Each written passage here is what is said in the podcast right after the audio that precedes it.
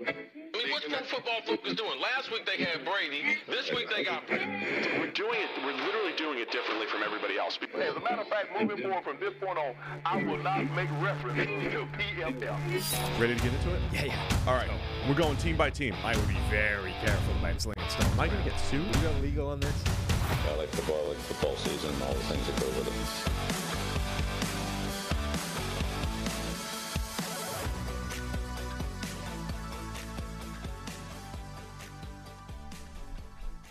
Welcome in to the PFF NFL podcast. Steve Palazzolo, Sam Monson. We're back and we're live on YouTube here for the Wednesday show. There was a Tuesday show yesterday too. Yeah. First of the draft shows with Michael Renner. Yeah, so if you guys are just tuning in, we're just doing more content. It's more at PFF NFL podcast, both on the YouTube channel. If you're listening on audio, you're just going to get more. More Sam in particular, and definitely more of Mike Renner, mm-hmm. and maybe the same amount of me. We'll see. we'll see. We'll do some. We'll do some three way shows here and there. But that was great yesterday. It was. It was a lot of fun getting uh, getting Mike back on the show. Yeah, absolutely. Um, fun draft show, fun draft conversation. Uh, let us know if you liked it or not. PFF NFL podcast at pff.com is the email to hit us up with. Um, let us know what about that show you liked, what you didn't. You know, it's going to be, we're, we're willing to take that wherever people want it to go. So we'll do what we can to put stuff together. But if there's stuff you specifically like, let us know. Yeah, Hashtag. always. Hashtag let us know. All right, today's show, we're going to do a little Monday Night Football review, talk some Tom Brady, what's next for him. Uh, a lot of job openings, not just the head coaching jobs, but several offensive coordinator jobs are now uh, wide open around the league. Fascinating stories there. We're going to do a little ranking of the final playoff quarterbacks, the, the final eight. We got some new listener bets, explain the grade, and then we're out of here. That's it. That's the rundown. So, um, so let's start. Monday Night Football the Dallas Cowboys finished up super wild card weekend with the win over the Bucks. Wasn't really close for much of the game. The only thing that kind of kept it close was uh, record-setting missed extra points that could have made it interesting at the end. But the Cowboys win 31 to 14. Really impressive performance by them. Ugly performance again by Tom Brady and the Tampa Bay Bucks. Cowboys move to the divisional round to take on the 49ers next week. Yeah, we had the two teams that um, you know were both in a slump. Tampa Bay's lasting all season, and Dallas lasting the last few weeks. And the question was always: Were either one of these two teams going to pull themselves together for this game, or was it going to be truly miserable? Um, Tampa Bay didn't pull themselves together, which made sense given that they basically haven't all year long. Byron Leftwich now been fired off the back of that game. Was that official? That was not. Uh, Todd Bowles did not confirm that at all. Oh, really? Well, it was reported yesterday A lot of reports, fired. but yeah, not not sure yet. Um, and then Dallas actually did pull themselves together, and that looked a little bit more like the the Dallas that went on such a good run and put themselves in a really strong position. Were challenging for the one seed in the division um, before they cooled off. That's good news, I think, because the theory of where Tampa Bay or what they could do in the playoffs was always based off faith more than evidence. And whereas we've at least seen Dallas play well, you know, and the idea that Dallas could go and give San Francisco a game, I think is a pretty live possibility. The idea that that Tampa Bay team could do anything against San Francisco felt a lot more uh, unlikely. Yeah, I mean, look, the Cowboys all year, it- you you can't overreact to any Cowboys performance, right? They they have certain weeks where they look incredible, right? The, the Colts game where they they put up 33 in the fourth quarter, um, forcing turnovers left and right. I think the high end that the Cowboys bring to the table is as good as any team in the league. It's just a matter of will they bring it that particular week. The low end, we've seen that as well, right? We've seen them trudge through games against the Texans. We saw them in that Week 18 game against the Commanders, which was as bad as it gets, right? And that's why nobody seemed to believe in the Cowboys, right? I think it it brings you back to that lesson. You can't always react to the last thing you saw, and uh, so let's remind ourselves of that too. As good as the Cowboys looked, I don't know if we want to you know weigh this this performance against the Bucks too much heading into this 49ers game, right? I think remember when there was always two buys in wild card week? It was easy to overreact to whatever happened in wild card week and forget that the top two seeds were really the better teams, right? You'd always overreact and say the team that looked good in wild card week is going to go beat the one seed or the two seed, and it didn't usually happen. So, do we overreact to this Cowboys game where they looked good all across the board? Yeah, I mean, I don't think you need to overreact, but I, they were a team that had struggled, and Dak Prescott hadn't played well um, for a while. There was he's had this weird season where he went on a run of being unlucky with interceptions, where he had a bunch that weren't necessarily his fault, and then right at the point where everybody was about to point that out, he had a, a game where like he'd get consistently throwing the ball uh, to the defense or trying to turn it over, just had a disaster. So I, for him, I think to bounce back and actually have a reasonable performance. I think was important, like to, to show that he can still be this guy and show up against a defense that can cause problems and just have a very, very good um, game with very little wrong with it. You know, maybe he didn't have a ton of massive throws in there, but he didn't need to, right? He was able to put up 300 yards, 9.2 yards per attempt, four touchdowns without having to do anything crazy. So for Dak Prescott to have that kind of game, I think is pretty important. Um, but it doesn't mean that it's going to necessarily continue. I mean, this is probably the weakest year of his career, or certainly the weakest year for a while. Uh, from a decision making standpoint, we saw the Cowboys go for it on fourth and three in Bucks territory. Uh, that was that led to uh, a busted coverage touchdown to Dalton Schultz that put them up 18 to nothing. Uh, it was their third touchdown, but um, Brett Maher beat, misses four extra points in a row. Madness. I mean, okay, this isn't you know extra points got moved back, right? So they're not the sort of automatic chip shots they used to be. They're still pretty automatic. I mean, I haven't you know what the actual percentage is over the season for extra points? I haven't checked. It's got to be it's ninety. Freaking high. It's got to be ninety. I mean, you do see way more misses, obviously, yeah. than you used to, and it feels like. It feels like it feels like it does get into kickers' heads, right? There like are I know kickers even, who kick sixty yarder, fifty yarders easier than they kick extra points sometimes. Like even the All Pro candidates, Daniel Carlson and Justin Tucker, each one of those guys, I think, has a missed extra point in there. Can't wait to see how they perform in the tug of war yeah. at the, uh, the um, Pro Bowl. But four was crazy. I mean, so you know, kicker is a weird position where those guys, uh, I think, can be mentally broken. That's how most kickers end up losing a job. Like they kick fine, and then they hit this rut where they miss a couple, and all of a sudden they're gone. It's like golfers with the yips. Like they're not the same guy anymore, and you don't have time to work them through it the way you do maybe with a golfer. Like you can get him back on track. It doesn't really matter if you have a run where you just can't hit the ball. Because if you have a run where you can't kick, you're screwed. Like you, you're done. The team can't afford to wait for that to come out the other side. So I think it was interesting that they kept putting him out there. I mean, after the second one, Peyton Manning on the Manning cast was losing his mind. He was like, "What?" Are, He was. He's. They, so he missed the second one. He's like, "You have got to be kidding me." He's like, "What are we even doing? Why are we kicking? Like, can you cut a guy at halftime in a playoff game? Manning is ready to cut this dude at halftime. They sent him out for two more, which he missed, and then sent him out for the fifth one, which he finally made. But you could see the fifth one makes sense to me because the game's pretty much in hand, and it's like, man, we better get this guy on track. You don't want to bring in a new kicker during I, the week, I guess. But like, what if he misses the fifth one? Um, well, then it's like, then you have to move on. Well, we finally, but confirmed. four's okay. Yeah. Um, but like you could see, it was getting progressively worse in his own head. Like the first two, I think, were wide right, and then he tries to like, all right, the one thing I'm not going to do is hit this wide right, and just shanks it off to the left, and then find or misses another one just. But like the look on his face when he's missing that fourth one in particular, like he couldn't believe what was happening. I mean, there's already a strategy that exists that says you should go for two every time anyway. If Yeah. you if you if you get 50%, it offsets it. If you can get over 50%, you're you're winning here. I mean, the Dallas might have to do that next week, right? They scored 31 points with five touchdowns. That might be. Does that count as scorigami? That's never happened in NFL history, right? A five touchdown game where you score only 31 points.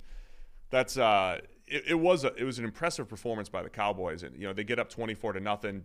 The Bucks finally score. But the crazy thing is, Maher played well. kicker? I just want to keep finish this thing. Like he had played well this season. He's one of the five kickers with a PFF grade above 90 for um, field goals and extra points. Now he missed three extra points over the regular season. That being said, he'd attempted 53 of them, so that's quite a lot. Um, but he had actually had a good season. But now, after four missed extra points, like, do you trust him to take a kick against San Francisco in a critical situation? Probably what if that game comes down to you know? But field goals might be easier, right? Like you might only have the yips on easy throws. When when people have the yips, right? A lot of times it is um, a pitcher throwing to first base, not pitching, but throwing to first base, right? Or just a pitcher trying to pitch, but he could, you know, actually make the throw to first when it's just reaction. It doesn't always hit. It doesn't mean you can't hit anything. Like you might line him up for a 50 yarder and he just destroys it. Maybe, but do you want to even take the chance? Like, what if that game is coming down to the final seconds and you're like, do we take a shot with the kicker? Like, do you even let him take a swing here? Or do we try and win this thing, like, with the ball in Dak Prescott's hands? Yeah, I don't know. It could be uh, it could be risky. It was. I mean, if if the Bucks had any semblance of offense, this would have mattered, right? It actually would have mattered Right. on, on Monday night. Um, or if the Cowboys didn't let up offensively, right? I mean, the, we've seen the Bucks make these miraculous comebacks throughout the season, and it you know it, it took you know usually takes a defensive stop here and there, and then you know Brady and the offense finally coming to life. But the Cowboys hung tough, right? Not even hung tough, but they just didn't let this happen, right? They came back with a big fourth quarter touchdown to CeeDee Lamb. They made a fourth down stop where the you know the pass rush was getting to Brady. So the Cowboys did a good job, other than you know they botched an, an onside kick. You might be a couple plays away from making it a little risky, but um, the Cowboys look good, man, across the board. Defense looked good. Pass rush was very impressive. Offense was basically unstoppable after two rough drives at the beginning. And I, I just think overall, we so many people overreacted to Dak Prescott's interceptions, as we've said the last couple weeks. And, and you when you only focus on 15 plays during the season, you lose sight of this offense has been really good since about since Dak has come back. It's been really good and really effective with little blips here and there, and they showed that on Monday night. On the other side, we've got the Tom Brady question. He looked pretty bad in this game. You know, Byron Leftwich took a lot of heat, but I, I think Leftwich has taken heat all season because there's just no flow to the offense. They haven't figured out the running game. They don't run enough play action. There's a lot of things to criticize Byron Leftwich, but Tom Brady left so many plays on the table. The first of which was just trying to throw the ball. He said he was trying to throw the ball away in the end zone on that interception. And when you talk about, you know, we have to dissect every throw Brady makes because he's 45. But when you talk about when the age starts to catch up, it's probably some of those off-platform throws, right? We've talked about his arm strength being okay, and we've seen him throw 60-yard deep balls, right? But it's the off-platform stuff. He had some throws that missed by a mile in this one, and I think that's when you start to bring up some of the concerns about the dude being 45. So that was was a rough outing for Brady. Yeah, this I think was the first time this year where you watched him play and you're like, maybe he is done. I mean, this was bad, and it wasn't all everybody else's fault, which it's been for a lot of the season, um, where Brady's actually been playing okay. Sure, there have been some bad plays in there as well, but generally it felt like a product of everything around him, more like it did in 2019. Um, of course, the flip side of that is the last time Brady looked this bad was 2014, and then went on a run and won a Super Bowl, and then won a bunch more, right? Like we've seen Brady play badly before and come back and pull his way out of it. And the only difference is now he's like nine years older. Um, but like that, I think is the first game that would make you think. I, I don't know. I don't know if he can do it anymore, uh, or certainly not. I mean, look, can he go out there and be as good as like, you know, a random bad quarterback? Sure. Can he go out there and be as good as anybody in the NFL anymore? I don't know. And now you're sort of saying, well, if he now needs a perfect situation, and Aaron Rodgers is kind of talking about this on Pat McAfee's show. He's like, I, you know, I need a great situation around me now. And like, all right, well, that dramatically limits the field because generally speaking, there aren't great situations just waiting for a quarterback to rock up and say, take us to the promised land. Usually those things kind of go hand in hand where the situation is bad and they don't have a quarterback. Um, the only one that really leaps to mind, I know San Francisco is one that makes sense because Brady, you know, Bay Area guy, there's a lot of connections there. But like, I don't, why would the 49ers want Brady at this point? I mean, it honestly depends on what Brock Purdy looks like in the next few weeks. If Brock Purdy ever goes back to looking like a rookie, Right. Even in one game, it's like okay, if we had But even then, like, would you Brady, be- maybe it would be better. They've got like three options already in the building. Would you dump all of that for what has to be like a one year go round of Tom Brady at 46? I wouldn't. I mean, you might want to, you might be dumping Trey Lance anyway. Maybe. at this point, if you feel good about Brock. I'm just saying, I don't, I don't see the 49. I, th- I think they're in too good a position to want to take that kind of gamble. But you can actually, but theoretically, if you think Brady's better than Purdy, you can have both on the roster, right? You got Purdy for three more Yeah. years, so you could potentially do that. Um, the PFF NFL podcast is sponsored by Western and Southern Financial Group. While you focus on your roster moves, Western and Southern helps advance your money moves. Buying your first home, planning to start a family, wondering how to make your money grow? Well, Western and Southern's playbook of life insurance, investment, and retirement solutions helps you rest assured on game day. Team up to understand needs and address goals with a game plan built just for you. Get started at westernsouthern.com slash PFF. So I had to get, I had to talk about our friends at Western and Southern. I heard Renner talk about their logo, how much he loved it and everything yesterday. It was great. The um, the Raiders, I think, also make some sense. Obviously, the Josh McDaniel uh, McDaniel's connection, the fact that they have some pieces in place, Davante Adams, uh, Darren Waller, a lot of the guys were injured this year, etc.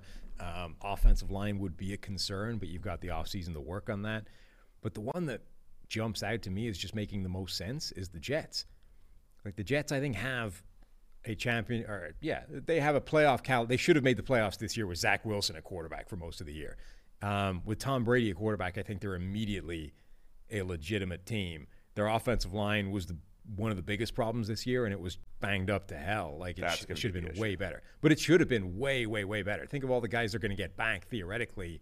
That should be a top ten offensive line. Here's the, the the couple things to consider with Brady, and there are there are definitely things you can say. But the, the, the lazy analysis is he's 45, he's done. Right, as soon as you see signs of weakness, you say he's done. But that's where people have gotten burnt in the past, right? Um, the lo- the older he gets, the less likely it is that he can bounce back from it. But every time Brady has bounced back, it's been um, he gets rejuvenated, right? He gets motivated. He is he is the greatest competitor in the history of the NFL, right? Because he's been written off so many times and bounced back, right? I mean, he continues to do that. How much did this performance this year have to do with his age?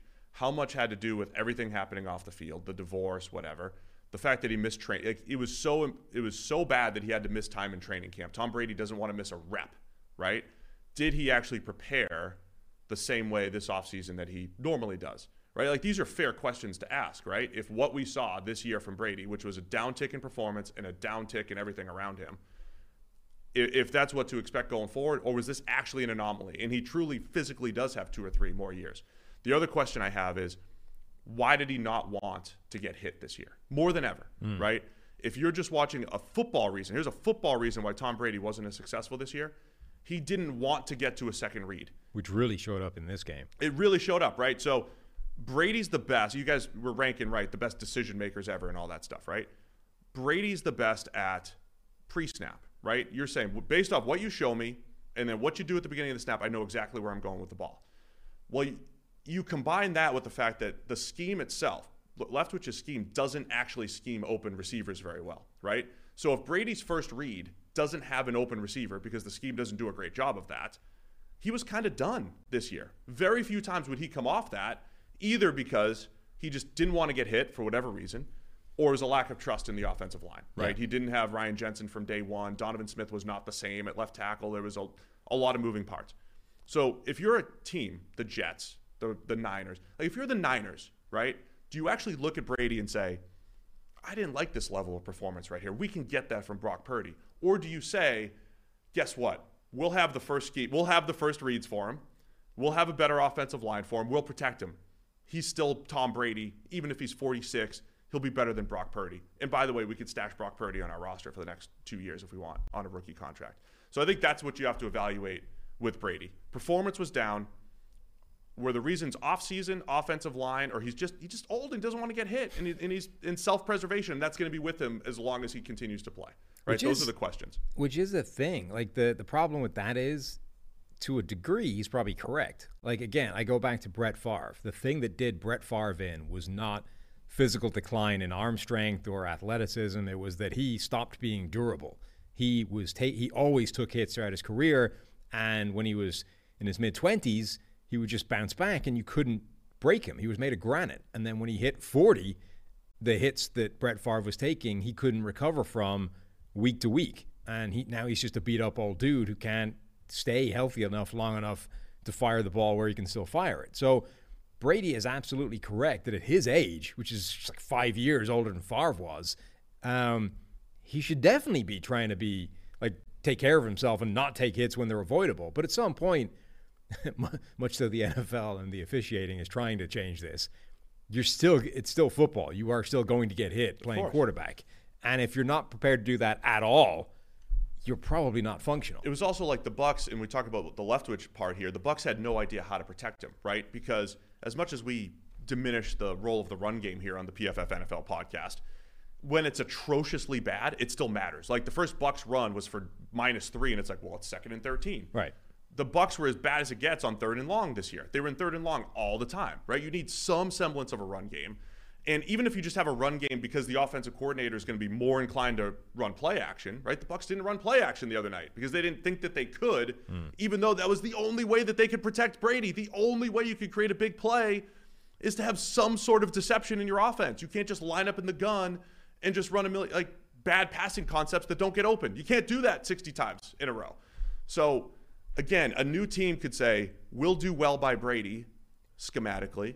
We'll do well by him from a play calling standpoint. We might not have actually as good of players, but even then, you say, were the Bucks receivers what they were in previous years, or did they also all kind of age and come off injuries? Like there, it wasn't a great situation there. So it'll be interesting to see how many people covet Tom Brady. I think it- Ryan Clark tweeted it out, right? It's uh, to me this is lazy, right? It's like after last night, who would want Tom Brady, right? And it's like I get it. I, he wasn't very good in the game, but it's lazy to just make that statement and be like, I saw this game, it was bad. Who wants him? Like half the league probably does at this point. See, I don't think it is though. I, I think, he's a, not half the league wants him. He's an upgrade for over half the league still at 46 years old.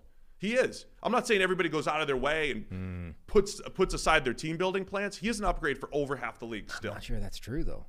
Um, I think the the point though is that the situation he needs around him is now g- so good, or the the level that he needs everything to be around him is so high that it dramatically reduces the number of teams where that's even a thing. So Brady is showing this year that in a situation that isn't, and not just like it's not good, it's not terrible. Like this Bucks offensive line was okay this year. There are many, many worse offensive lines than what the Bucks had this season. The receiver group, okay, maybe they didn't play the way we thought they would, but they're not terrible. I mean, they're again, there were a lot worse wide receiver groups than the Bucks had this season. Offense is the one where you could actually the scheme, like the coaching, the play calling, all that kind of stuff. That's the one where you can say, all right, that was pretty bad. But like collectively, that's now like you put Tom Brady in a bunch of different situations that aren't necessarily good, but aren't terrible either, and he's not going to look good. So I think the Tom Brady version that you can get in a very good situation is an upgrade for still a lot of teams in the NFL.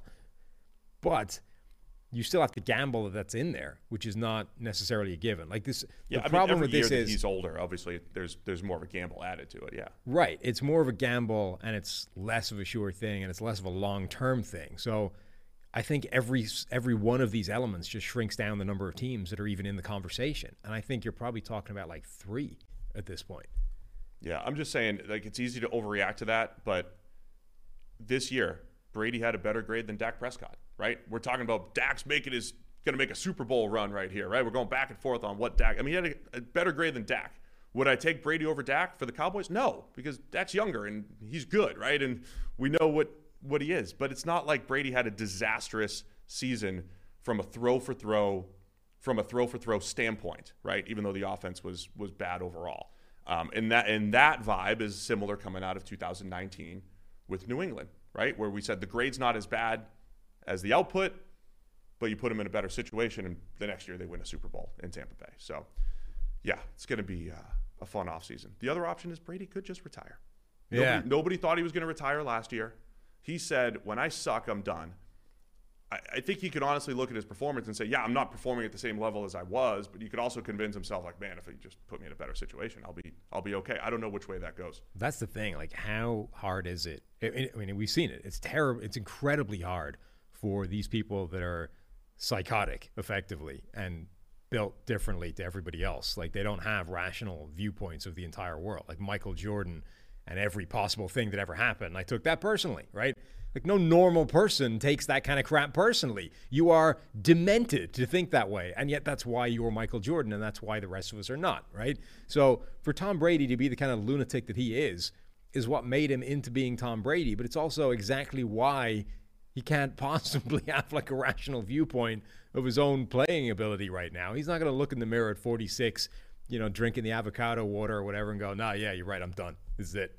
Like, you could, of course, you're going to look at it and say, Like that idiot calling plays from the sideline, or this offensive line fell apart, and my wide receivers all got old and crappy. This isn't me. I can still go out there and do it. I've seen. Look at the throw I made. Right? I can still do it. Yeah. It's somebody else's fault. It's like it's you know fighters are the same way. Like you can't ever.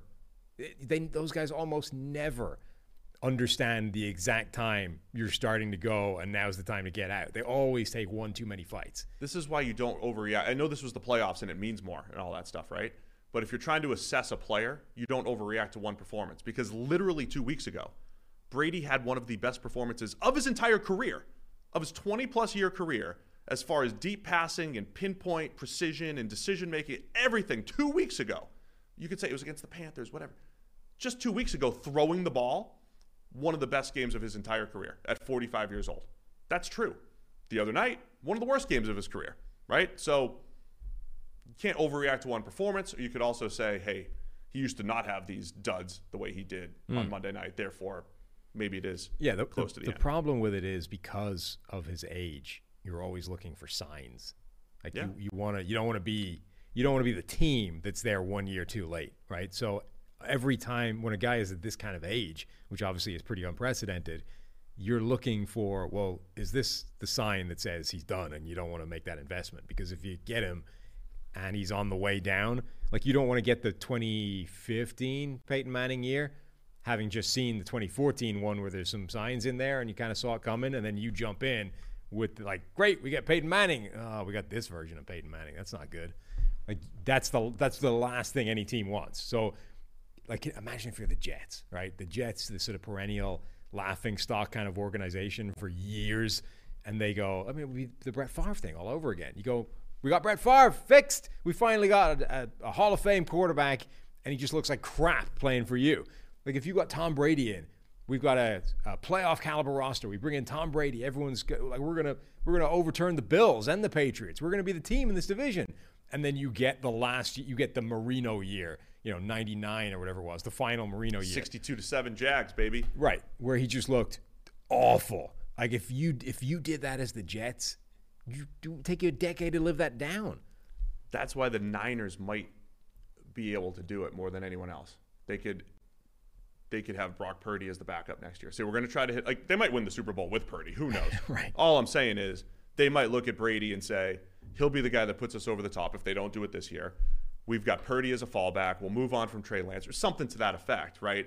The Niners might be able to do it where the Jets would say we're going all in with Tom Brady. If we don't, you know, we're whoever the backup is, you know, we're screwed again. Mike White. The NFL play ac- playoff action continues. That's right. We're one step closer to Super Bowl 57. And for the divisional round, check out DraftKings Sportsbook, an official sports betting partner of the NFL. New customers can bet just $5 and get 200 in free bets instantly. Plus, all new and existing customers can take a shot at an even bigger payout with DraftKings stepped up same game parlays. I'm seeing people win these left and right, especially if you follow some of our friends over at pff.com. Uh, boost your NFL winnings with each leg you add up to 100%. So download the DraftKings Sportsbook app and use code PFF. New customers can bet $5 on any NFL divisional round and get 200 in free bets instantly. Only at DraftKings Sportsbook with the code PFF. Minimum age and eligibility restrictions apply. See show notes for details. All right, let's talk a little NFL job openings here, Sam. Um, not only are there several head coach jobs still available, sounds like John Harbaugh is going back to school. A lot of head coaching jobs, but also a lot of offensive coordinator jobs that are open right now. Chargers, Titans, Patriots, Jets, Rams, Commanders, maybe the Bucks if some of the rumors are true about Byron Leftwich. Look at it. Like these are not only are they jobs, but there's a very attractive one at the top, the Los Angeles Chargers, right? A lot of people want that one because I sure I want to work with Justin Herbert, Right. Um, but the Patriots with uh, with Mac Jones there, the Jets, who you just said there's a pretty good situation there. They got to figure out. They're now interviewing Nathaniel Hackett for that job. Are they? Yeah. Yeah. Well, they got you know they'll figure out quarterback. It just The Jets. like does the, an, anything in the world scream like bad process more than look somebody had to get fired because we didn't do what we needed to do. So now we're going to downgrade from uh, Mike LaFleur to Nathaniel Hackett. Like Is that a downgrade though? Hackett's yes, he's been an okay offensive coordinator right. with Aaron Rodgers. He's been better Yeah. with Rodgers. Uh-huh. Uh, Mike LaFleur, LaFleur, the rumors are he'd be going to the Rams though. That rumor's already Makes out there that uh, Sean McVay wants to bring in Mike LaFleur. Um, there's rumors about our old friend Zac Robinson potentially uh, getting a look from the Chargers, a little going across town, um, which would be awesome, right? We'll see what see what ends up coming up there. But the Chargers one, I, I know there's head coaching jobs to discuss, but the offensive coordinator thing is fascinating because this is what the league is wanting, right? They want the next young mind, and those are the guys that were getting all the head coaching opportunities for a while. And there's a lot of coordinator jobs out there right now. Ben Johnson, the Lions offensive coordinator, who I've been talking up a lot this season, has removed himself from uh, job discussions, head coaching job discussions. Like he's obviously not going to jump from one offensive coordinator position to another, but he's basically told whatever remaining teams are there that he's not interested in a head coaching gig. He's going to go back to the Lions, which I think is pretty interesting. Yeah, I mean he's he's pretty young too, and I think it's such a it's such an interesting world, right? Because there are people there are there are people who interviewed for say GM jobs three or four years ago who don't get interviewed anymore. Right. Right? And it was either because they didn't interview well or they weren't the right fit or they're actually not good enough to be a GM or something to that effect. Or they just kind of like lost a little bit of momentum, right? This is where momentum actually matters. Momentum might not happen in a game, but it actually matters, I think, in the job market, right? So if you're a team that was hot four years ago, I mean, look at Byron Leftwich a year ago at this time. Yes. He was essentially handed the Jaguars head coaching job, but he wanted he didn't want uh, Trent Baalke there. So Byron Leftwich goes from hot head coaching candidate because his offense was incredible in 2020. They win a Super Bowl. 21's the best offense in the league. Byron Leftwich, head coaching candidate, to potentially fired as offensive coordinator just a year later. Yeah, um, I think there's a lot to be said for look. Everybody would love the the right opportunity to come along, but you might not get the right one, and you may be better off taking an opportunity versus letting the opportunity disappear in the first place. Like, there's no guarantee that even if you get better, that the situation around you doesn't deteriorate, and you carry the can for that. Like we've just talking about the fact that these job decisions are often made not on merit. You know, you did a bad job, you're being fired. It's like, no, something happened bad and somebody's getting canned and you are low enough down the totem pole that you're the guy. Like you're a scapegoat. You're getting dumped because the head coach isn't getting dumped and the GM sure as hell isn't getting dumped. So it's you. See ya. Um, like that can happen because one random player in your team gets injured, you know, and there's just nothing you could have done about it. Or whatever, like a bunch of other circumstances go come together and your offense deteriorates or your defense deteriorates and you just take the blame for it. So if you're one of these hot offensive or defensive coordinator candidates, I would not, I mean, yeah, again, you'd love the perfect situation, but generally the perfect situation isn't there and you have to take one of the less perfect ones. And I think you're probably better off taking it trying to make the most of it than you are passing it up waiting for the right opportunity and never getting a never getting a shot again. If you're young like a Ben Johnson, though, I mean, part of it is just interviewing experience. Theoretically, you'll hopefully have opportunities two and three years down the road, maybe next year, whatever it might be. And part of it is maybe just getting that experience, right? It, it is pretty important to get out there and understand the process and being a part of it and preparing for it. Um, some of these guys, DeMeco Ryans, Dan Quinn, they've got four and five interviews lined up in the middle of trying to game plan right now. This is a new rule over the last couple of years. You used to have to wait for coaches to have their season end. Now you can talk to coaches in the middle of the season. I get both sides of it, right? You don't want a coach who goes, you know, far into the playoffs to get screwed in the process. At the same time, how do coaches prepare? There's no way. I mean, DeMeco Ryans, I think, had four or five head coaching interviews this week. Um, there's just no way that that doesn't impact game preparation. I understand there's people that help him with the, you know, the preparation packets of these interviews and things. Like he's not just going in there doing it all himself. Right. Um, but even so, like at some point, you have to look at the information in the packet. You also have to hope that information doesn't suck, otherwise, you're not going to come off particularly well. You have to actually take the time to look at the tape and be able to talk about whoever it is they're going to want to talk. Like you need to know these things. So there's no possible way that he can be dedicating the same amount of time to the upcoming opponent that somebody who doesn't have that on his plate has. In an NFL team, when you're interviewing, of course it's extensive, but you want to hear DeMeco Ryan say. You want to hear his philosophy, what he's going to do specifically for your team. How are you going to use these guys? How are you going to do this? How are you going to do? How are you going to handle these situations? I don't know if you could do the interview less specific, just talk culture, just talk vision and all that stuff, and not be as specific to the team because a guy like DeMeco Ryan's is still in the playoffs. But then how do you compare the, the interview with him versus somebody who that's all they're doing, right? It's their off season, Right. Right? And they come in and, that, and they're fully prepared to talk everything about your team because they have the time to do that right now. I mean, when you know, I, I think this is a fair thing to put out there. But when when Zac Robinson was talking to the Rams about that job, he went and watched every throw that Jared Goff had the previous season twice, right? And had a giant binder about what they did week to week and how they changed things up and how they, you know, that took an insane amount of time, even with you know PFF's video system and the ability to do that in a much more streamlined fashion than other people do. Like if that's what you're if that's the sort of standard right this is what you're expected to be able to do for any team you're talking to in an interview. If you have five of those there's no way. Again there's just simply no way you can do that and also put the same amount of time into the, this week's game plan a that you did the week before or b that your opponent is probably doing. Like I- again i don't know what the solution is because i think you're right it's hard to ask these teams to hold off for potentially another month uh, for these candidates that are in the playoffs. Like that's a really tough thing to do because everybody else's offseason has been going for a while now. Like they're working on free agents, they're working on the draft. They are they need to know what they're doing, right? Like you you need to know what the offense is we're running next year. Like these are important pieces of information.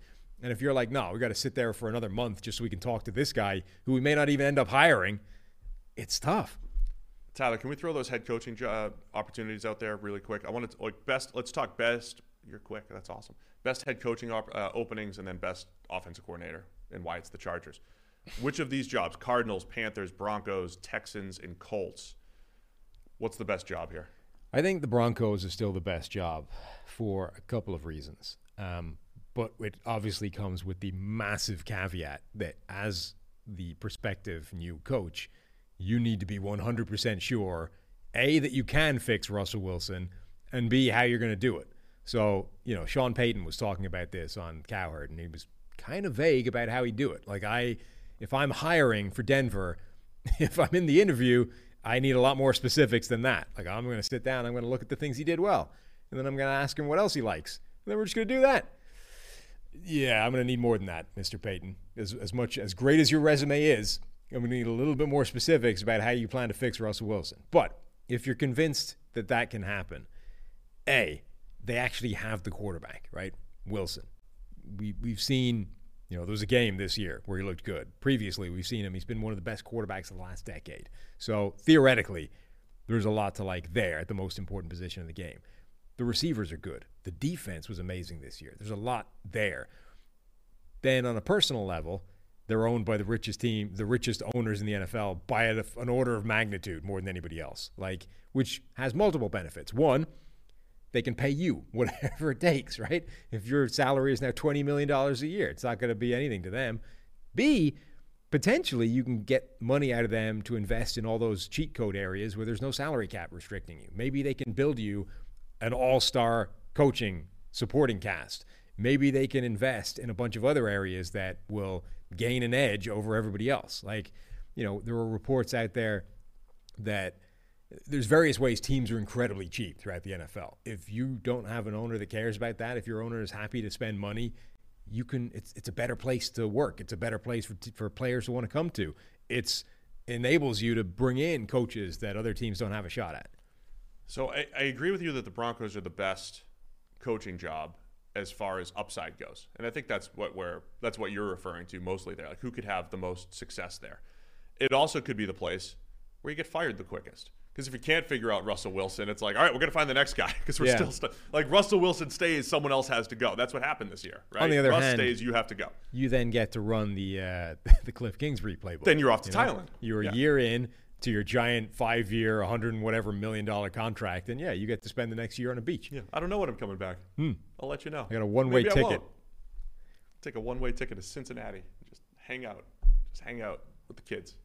So I agree on the Broncos. I think the Arizona Cardinals job is the most interesting because to me, I think you're looking at like who's got the most patience. And the Cardinals, it, it looks like a full rebuild with Kyler Murray. You know, it's a full rebuild with you just signed Kyler Murray to a long uh, contract, and you might not even have him for next year. That might be the job that's interesting because you can start over, right? other than quarterback. But you have, but that's that, that's a good thing, right? The other teams have to look for a quarterback, or they have to rejuvenate Russell Wilson. I'd be intrigued by getting the Cardinals back on track, almost from scratch, and and being able to maybe have some patience as well, just because Kyler's going to miss some time next year.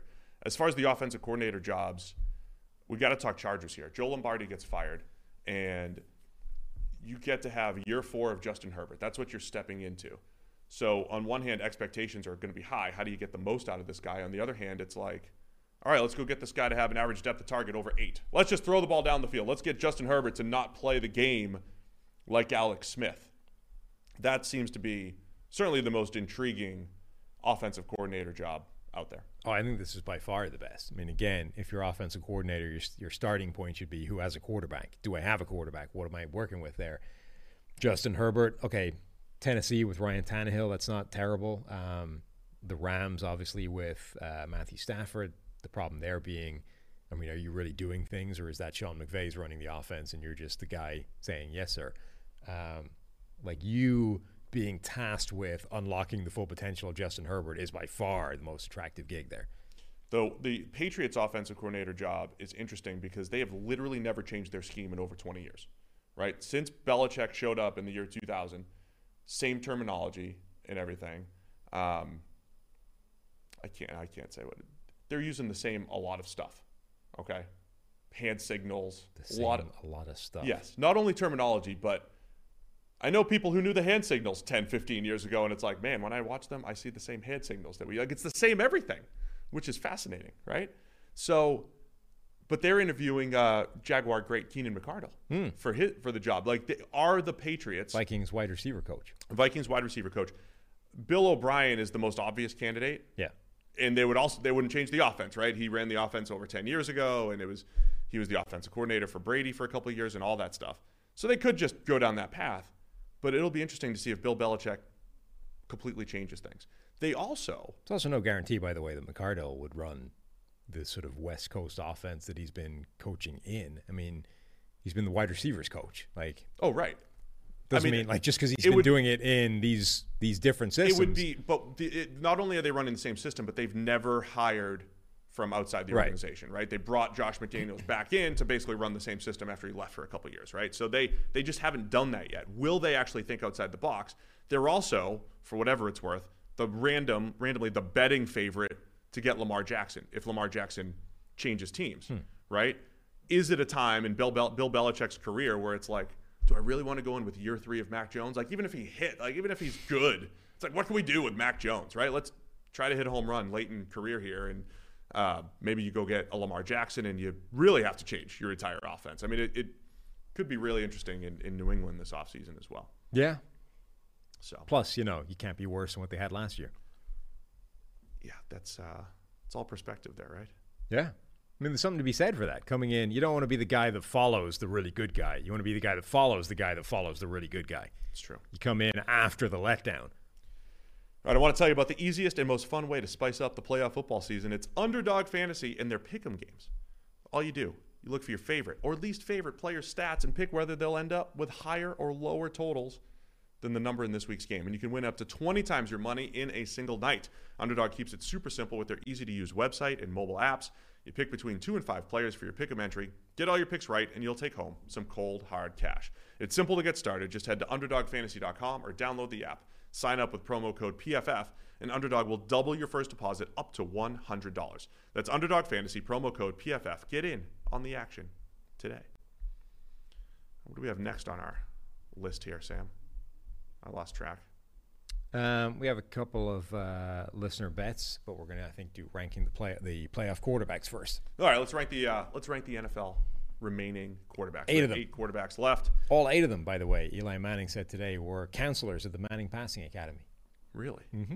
Good for look at the man. The Manning coaching tree is uh, is strong. Manning's, by the way, fascinatingly as well. A lot of people, I think, like and watch the ManningCast, but they only do like 11 games or something in the season.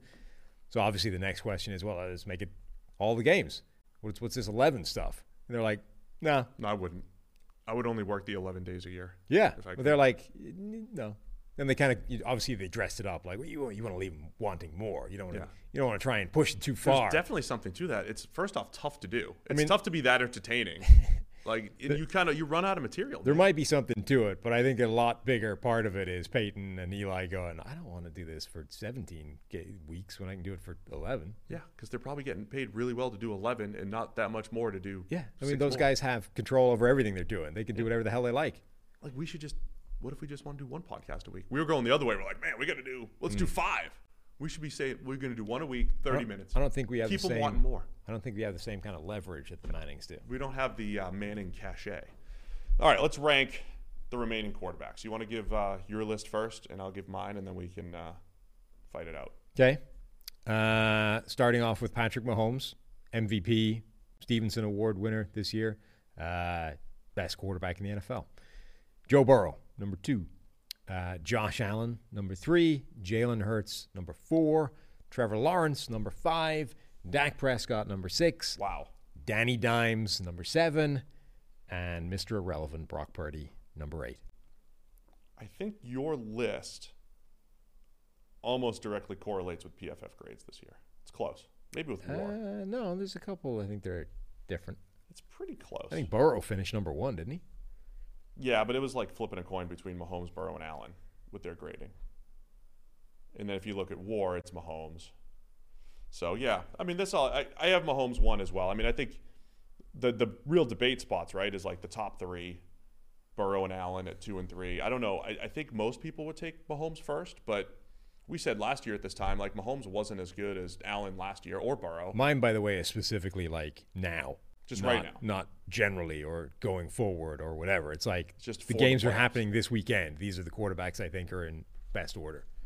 Yeah, I think that's fair. I mean, so I'm Because, for example, I think Josh Allen might be a better player than Joe Burrow, but right now the guy has like is a little bit scattershot, you know.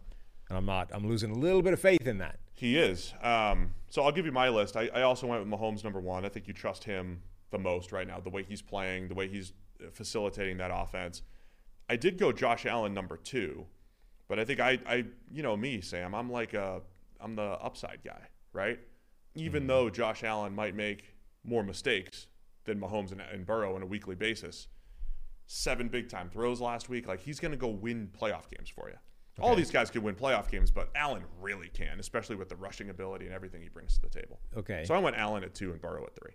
That's fine. You said you're the upside guy, but that then you then you then put Dak next Then I put Dak over Trevor Lawrence and Jalen Hurts. and Jalen Hurts. Yeah. Yeah. So then I started leaning more on longer term performance. So you're the upside guy through three players. I, I may have I may have overreacted to Jalen Hurts coming back off injury in Week 18. Yeah. No, I think so. Dak's track record of multiple years of playing well. I'm going with that over Jalen Hurts having one good year. And the greatest quarterback prospect to come along in a generation.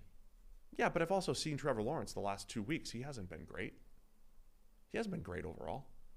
It's not like Josh Allen. Like Josh Allen's played better than Trevor Lawrence with all the high upside plays, despite some of the mistakes Allen has made. So yeah, Dak four, Trevor Lawrence five, Jalen Hurts six, the great Daniel Jones seven, The great Danny and Dimes. Brock Purdy eight. So to me, there's a little bit of I wonder. track record here where I went with Dak at four and then figured out Lawrence and Hurts at five and six. Maybe Hurts should be five and Lawrence should be six. I wonder the people that the the full Brock Purdy stands. You know, the guys that are comparing him to Tom Brady and Joe Montana and all this kind of stuff. Like, how high would they put him up that list? Just Purdy, or did you say Daniel Jones? No, Purdy. Like even the truly the truly demented Brock Purdy stands. The guys that are like pushing the full craziness of this. Like, how high would even they rank the rank him? I don't know. I don't know who you put him above. Would you, like, would they put him above Trevor Lawrence?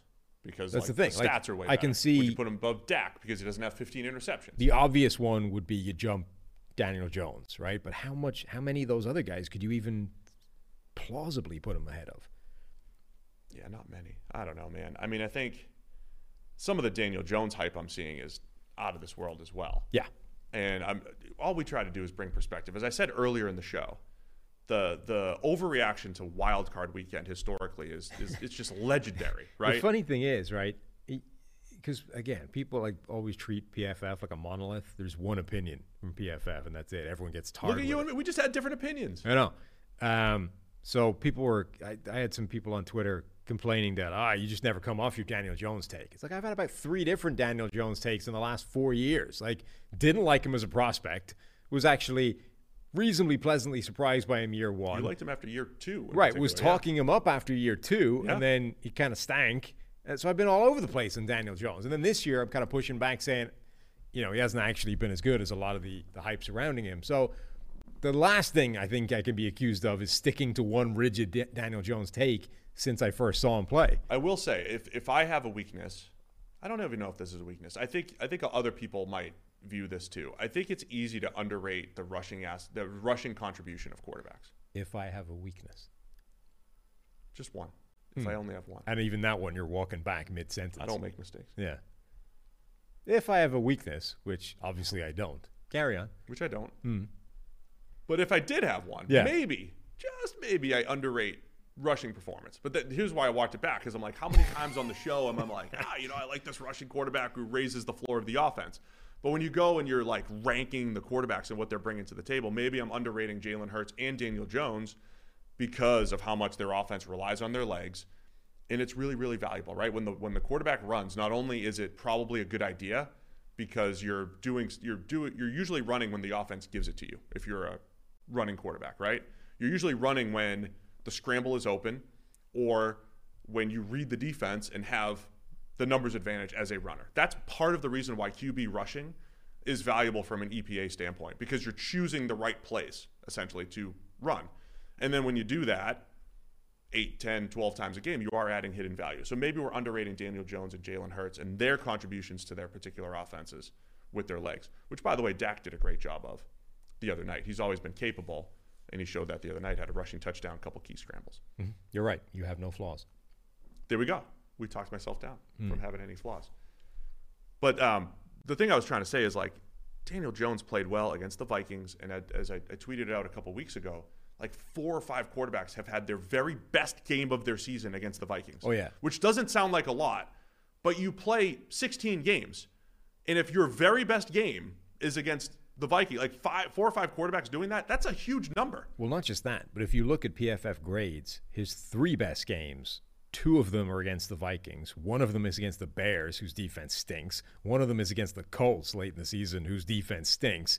Like all of his best games came against very, very bad defenses, with the one exception of the Week 14 Philadelphia game.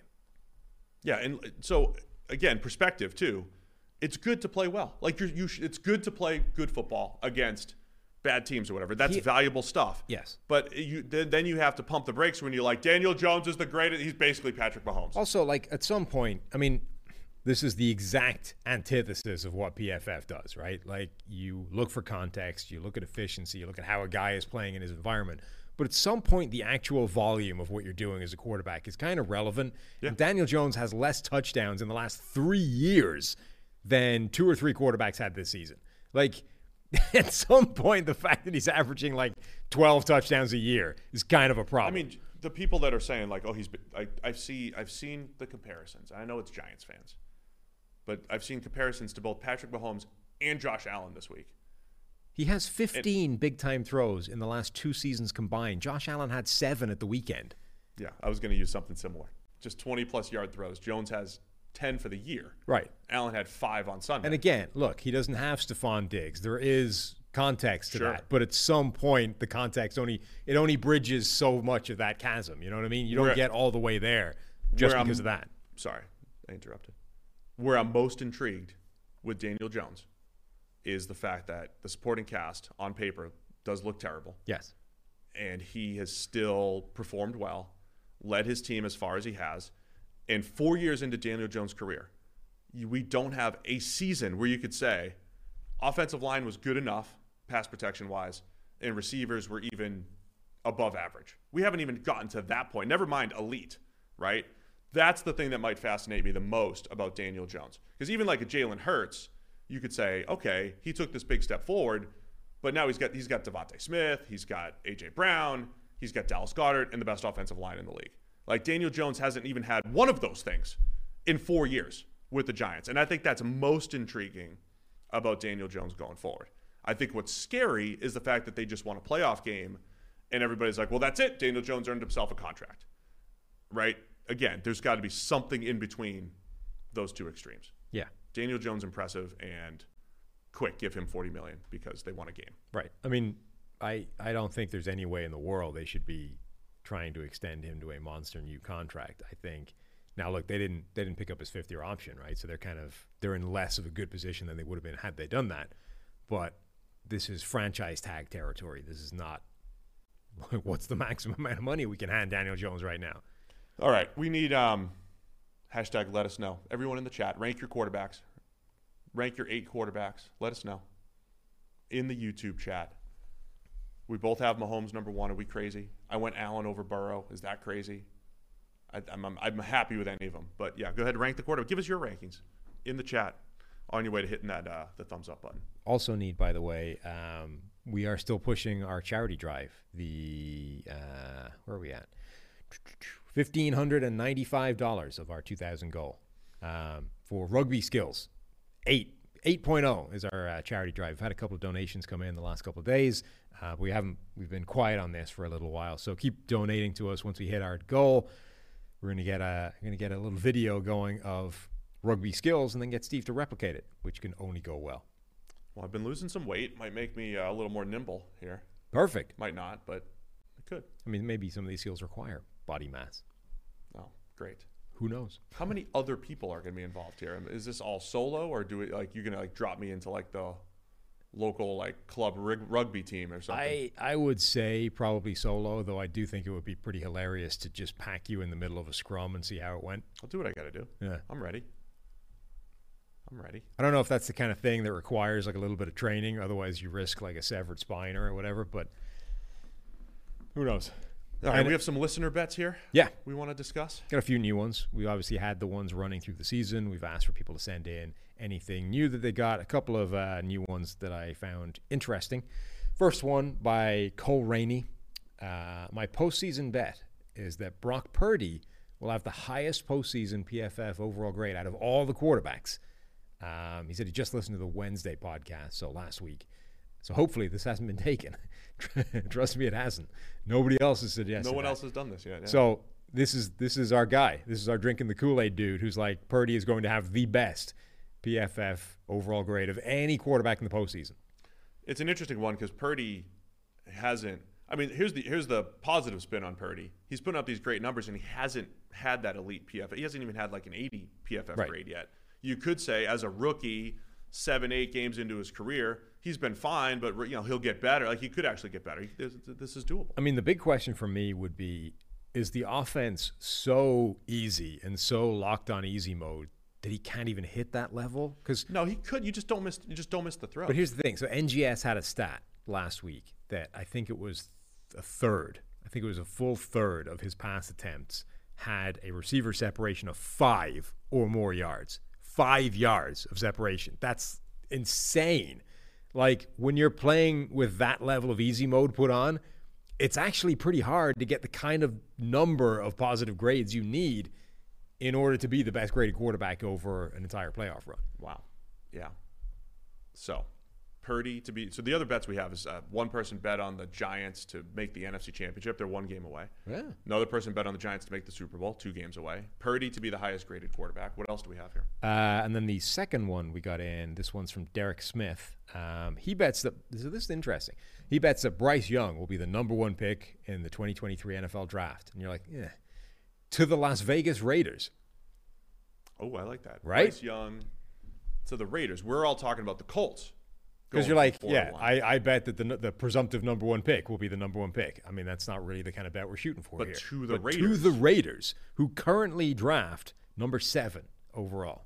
I think I'm most interested in the draft bets this off this this off season. Well, obviously they last because longer. we get so much we take so much flack for every time you put a mock draft and and people are way more confident in what their team is going to do for some reason. We'll never draft this. We'll never. The Jets will never draft a cornerback at four. Yes. They will never do it. They'll just never do it. They're going to draft an edge. They believe in the trenches. I know Robert Saleh. You haven't even listened to the press conferences. Robert Saleh is going to draft an edge defender at four overall for the Jets this year with the, number four pick. the draft- The New York Jets select Yeah. cornerback Sauce Gardner. The draft does prompt an amazing amount of declarative statements. This will never happen. This will absolutely happen. 100%. And we're going to open up the spreadsheet for all of your declarative statements. Yes. Like we We're just we uh, every year you go through an entire season where like the most crazy stuff in the world happens that nobody thought was ever possibly going to happen, and then we forget all of that, and you're like, this will never happen. Never in a million years will this team do this thing, and then it happens. So, So- yes, NFL podcast at pff.com for more bets. We are accepting both of those. I will add them to the spreadsheet, which you guys also have access to. Did you have any others? No, those are our two. Are we on to explain the grade? Hmm. All right, let's explain the grade.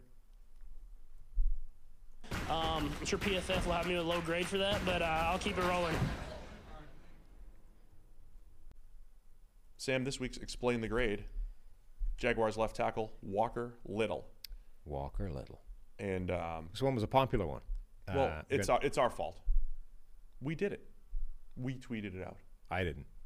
Well, I'm not gonna. It's not my fault. Listen, our social media, they're all here. They're all listening. They're watching us. I'm just saying it's not my fault. I'm my not gonna call people out. And, you know, I'm just saying we PFF. It's Gordon's fault. This is where we. Is it, it's Gordon. it's Gordon's fault because there was a tweet that said Walker Little zero pressures sixty in in in the last game, and we probably put a lock sign next to it or something. Probably, yeah, yeah. So we had we had a, a few emails in, I think, and a few we- people tweeting a us. turnstile emoji? so we should be like, eleven pressures allowed. Turnstile emoji. Know. Can we do that for Who do you have to talk to to get like an emoji added to the landscape? Like, there's got to be. Elon. This surely has to be a thing, like an updating, a living, you know, repository of. You can make your own in Slack, which is good. I got my own. I Right. got- I so own but like, but how? Who adds them to the like the Twitter world or your Elon text, Musk. You think you just phones DM, and stuff? DM Elon. I think you'll get that. Just message Elon. Get that through. He's Throw it on not the. Throw it on the to-do list. Anyway, we had a bunch of messages. We had an email through from Sam Romero, um, Walker Little, Jags left tackle, stepping in because Cam Robinson is still injured. Zero pressures on however many it was, 50 something pass blocking snaps, but he had a 59.5 PFF grade and a 62.2 pass blocking grade. And Steve, that just makes no sense. It makes none. No sense. What the hell? How, No sense how does a guy give up no pressure and have a rank average grade? What the hell is going on? There's one missing stat there because he didn't allow any pressures, but there was seven other snaps in which he lost. Seven. Yes, That's quite a lot. that did not become pressures. And um, as always, we we're not. It's not just binary. Did you win or lose? It is. There are levels of winning and losing.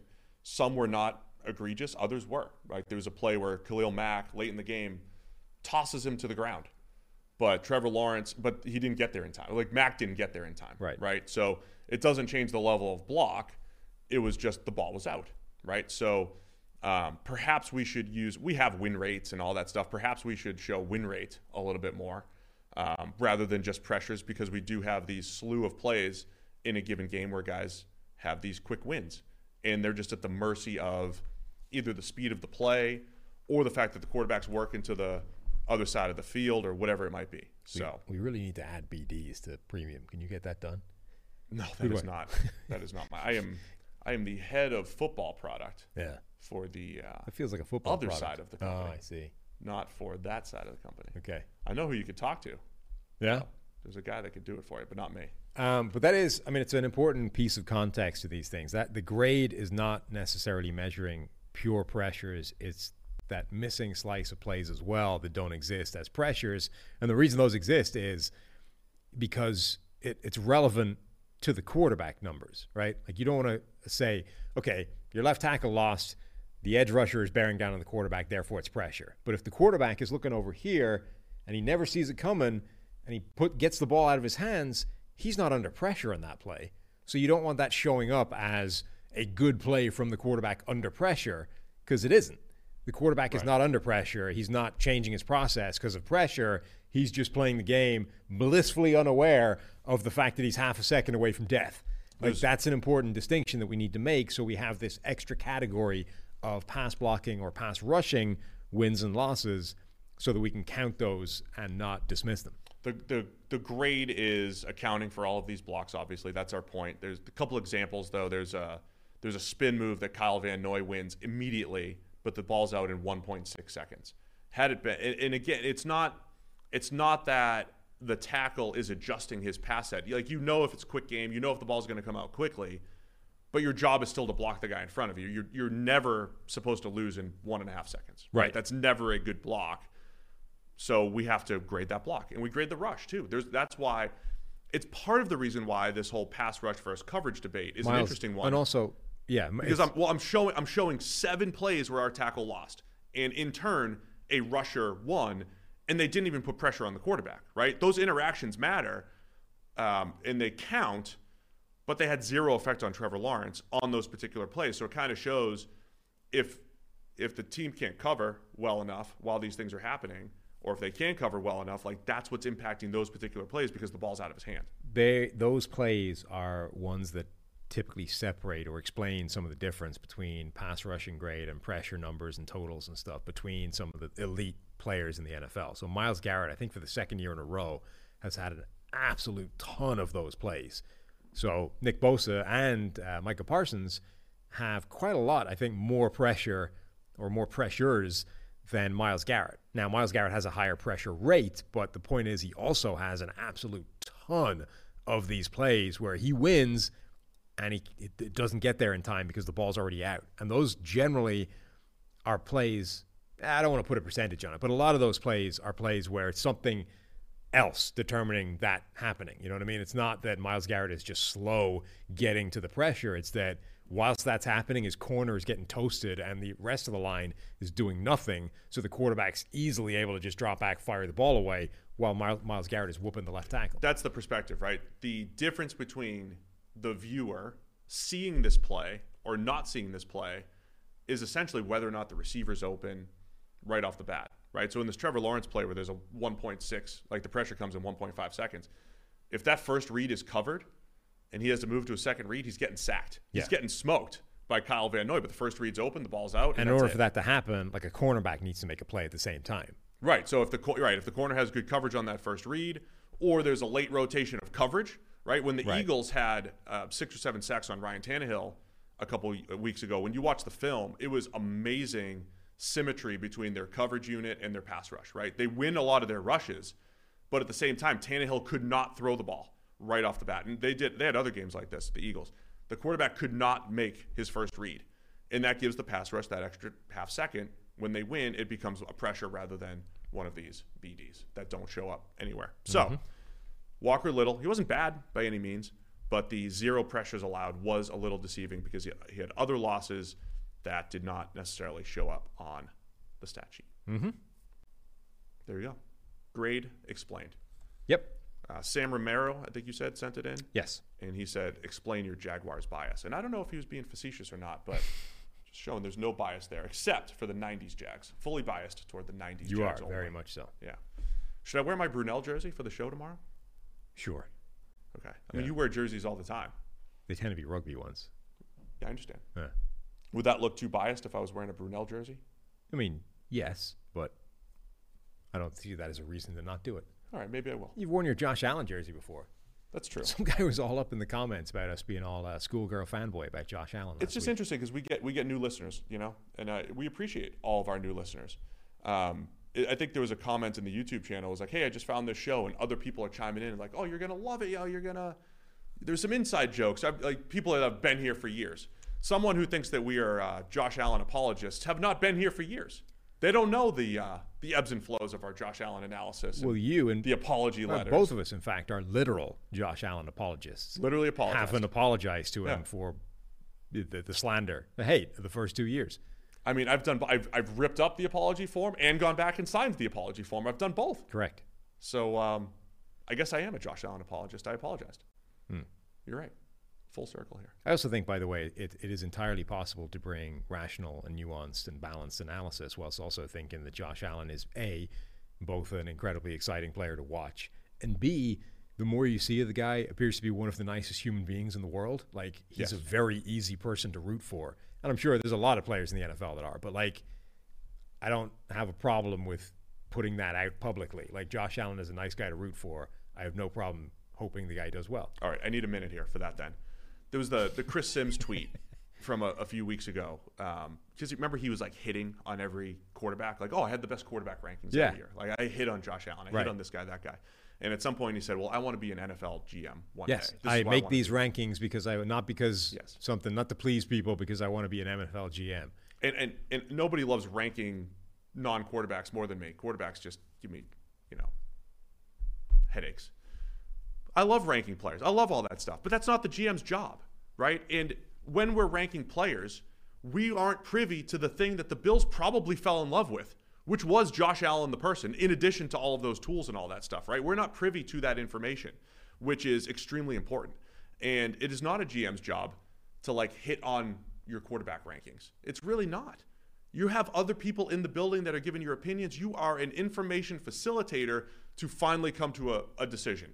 The teams that are hiring GMs right now are not hiring them because they're the best at ranking quarterbacks or knowing who the best quarterback is, right? There's a million other things that the GM is supposed to do. So, yeah, I don't think it matters what your quarterback rankings are or where you were, right? Because it's actually not the thing. And you can come off of your takes because it's like, hey, now I understand what Josh Allen means to the city of Buffalo, why they loved him so much. And then, oh, by the way, he improved incredibly. And you're not privy to the information that's going to help you predict maybe if a guy's going to be that guy that's going to improve or not. Zach Wilson, is he the opposite, right? Like, was there stuff in the interview process or things that we're not privy to that would have been warning signs? All that stuff. I don't know. I mean, you know, you're the guy making the final call, so I think it's pretty relevant whether you can spot talent or not. Yeah, I get it, but like a GM's not over there like I'm I've got Allen 1, uh Mayfield 2, Darnold 3. And then the rest of the building's like, uh, we've got Mayfield 1. And he's like, "Nope, my rankings are the best. I'm taking Josh Allen. I I win." It's it's it's the entire building, right? It's not like your rankings versus 15 of your scouts it's all of it. It's your scouts. It's it's whatever the analytics team says. It's the interview process. It's what the other people that you hired say, and you take all that information and roll it up into a decision. You don't just say, "Well, here's my rankings." Sorry, guys, I'm going with my rankings. Going with my gut. I mean, some guys might, but that's not really the job description. You're not hiring the best scout to be your GM. Yeah, I mean, I I think it's one of the job descriptions within the job. The problem with like GM and head coach is there's 15 jobs rolled into one, and you need to be good at all of them, otherwise you get fired. Yeah, I guess I'm, I'm kind of saying that. That's that's one of 15. But I think 20, of the one, 30. it's still quite an important one. Like, can't No, just- I don't- I don't can't think- just be like, yeah, it doesn't matter if I can't spot talent. I don't think I'm just your take you individual eval is more important than the fact that you're an inf- information process. It's not necessarily more important than that, but if you stink at it, it's probably quite important. I, I honestly don't think you need to be good at ranking players to be a general manager. You don't. I think you do. You don't. You're getting all the information you need. You're getting scouting grades. Yeah, but what if you can't like? So okay, What you need to do is know how good your scouts are. Right? yes. Your scouts Which- are giving you, you data How are you supposed to do that if you don't know? Because it has nothing to do with you watching film. Like you could watch zero film and still make a good decision. You could. Only after the guy has screwed you six times. Like the idea would be to cut that off before it costs you your job. I'm saying your job is to extract the right information and then to process it properly and then go make a decision. Right, That's what the but- general manager does. But I think that's a lot easier to do if you have an internal ability to cut off bad information before it costs you or causes problems than anybody could come in after the fact of, oh, look, it turns out this one guy on the scouting department, everybody he suggested that we've drafted is stank. So we should probably get rid of him. Oh, that part I get. Yeah, but you don't even need to. So the I'm talking about the general manager. Like the general manager's scouting acumen doesn't matter. But what I'm saying because is- anybody can go in and say, "Hey, Johnny Scout, give me your last 10 years of evaluations and QB rankings." Oh, they stink. I'm not going to listen to them. I don't need to watch film to evaluate his last 10 years. What if he hasn't got 10 years? What if he's been in the building two years, one year? I don't know. You, you weigh it properly. But what I'm saying is, it's a lot easier to do that if you can come in and go, "Oh, look, I, I mean, I don't agree with that at all," and cut off bad information I'm before not- it actually causes problems. I understand. I'm not saying it's not useful at all. I'm saying we overrate the fact that, you know, whoever can put a ranking next to quarterback names, and that's the thing that's uh, most valuable. I mean, picking the right quarterback or picking a quarterback is the most valuable thing, but it's not because you're the best scout. All We're right. only uh, we're only a day into this new expanded PFF NFL I asked for a podcast show, uh, and already you have caused a revolt within the staff. Oh, what I do? Gordon uh, said they did not put a lock emoji next to the Walker Little tweet and demands a retraction live on the air. Uh, I've suggested that we don't delete takes, and now he's mocking my my putting a cup inside a cup, which is not because I don't understand how cups work. It's because it takes up less space and is less cluttered. I'm being neat, tidy. Since I'm flawless, I'm gonna have I'm gonna have some hum- humility here. Oh, I will retract the lock emoji. I didn't say it that it definitely had a lock emoji. I said it probably did. yeah, So I retract. but don't apologize. No, I won't. Okay. I retract the statement that Walker, the Walker Little tweet had a lock emoji. However, I won't apologize for my missteps. That sounds like a very flawless attitude. Yeah. The whole social media team's gonna hate me. Yeah. Uh huh. Pretty Well, good chance what? that happens. Guess what, Gordon? The next time you we tweet out a guy with a 60 pass blocking grade with like zero sacks allowed, I'm gonna call that out too. Great. Draft season's coming up. We're gonna have the zero sacks allowed tweets coming up. Yeah. They're misleading. Don't mislead the people. Well, sometimes they might not be. they That's might the not. thing. You, did don't- it with Zack Martin the other day. You talked about his sacks allowed. They weren't. That wasn't misleading. It wasn't because he's awesome. yeah. It's got to match the grade. And he's been really good pass blocking this year. It's the run blocking where he's slipped that. You're still kind of misleading the people. You're using like the fifth best stat for pass blocking. No, no, no. That's the point, though. It's not misleading unless it takes you in a different direction than the rest of the data would take you. Like it's just, it's just a bad data point. We're all just trying to get better. All right, let's end the show. It's been a great show. Appreciate it. It's good to being back here. Appreciate everybody for listening and listening to the extra shows. And we all love having Renner a part of the show as well. So we'll keep doing that going forward. Hit that thumbs up on the way out. And of course, not much changes for tomorrow. We're going to spend two and a half hours previewing four games. That's what we're doing. only four games. No, it'll be a tighter show tomorrow. Almost certainly. Oh, of course it will. Almost certainly. All right, thanks everybody for tuning in. We'll see you again tomorrow as we preview the divisional round.